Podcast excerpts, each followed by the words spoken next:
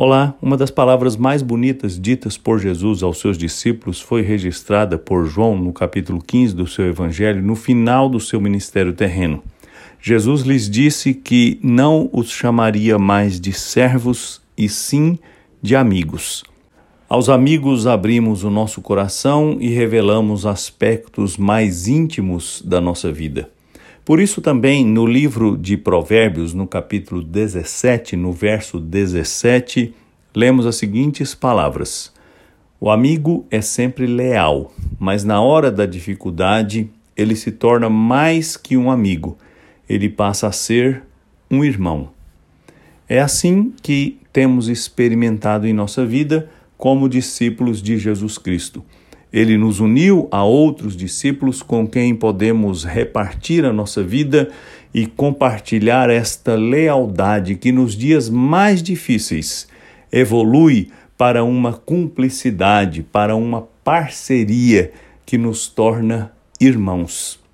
É maravilhoso saber que é assim que Jesus olha para a nossa vida, pois ele compartilha tudo com os seus discípulos e assim ele se une a eles de uma maneira especial, como verdadeiros amigos que nas dificuldades se tornam irmãos.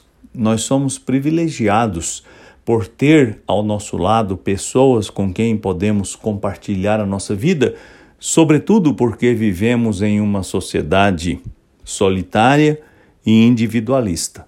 Discípulos de Jesus Cristo nunca estão sós porque ele sempre está presente e ele nos uniu a outros discípulos que compartilham a mesma fé, a mesma esperança, o mesmo amor e servem com o coração consagrado ao mesmo Senhor.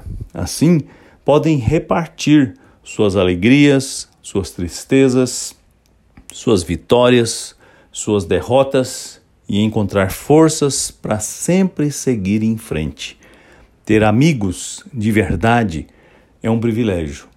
Ter irmãos com quem podemos compartilhar a nossa vida é uma bênção proporcionada pela obra de Cristo Jesus, o nosso Senhor. Eu sou Agnaldo Faria, pastor da Igreja Presbiteriana da Moca em São Paulo. Vamos orar. Ó Deus Todo-Poderoso, eu te agradeço de todo o coração, porque o Senhor é bom, a sua misericórdia se renova a cada manhã e nós podemos sempre ter a confiança na Sua presença, no seu amor, na sua amizade.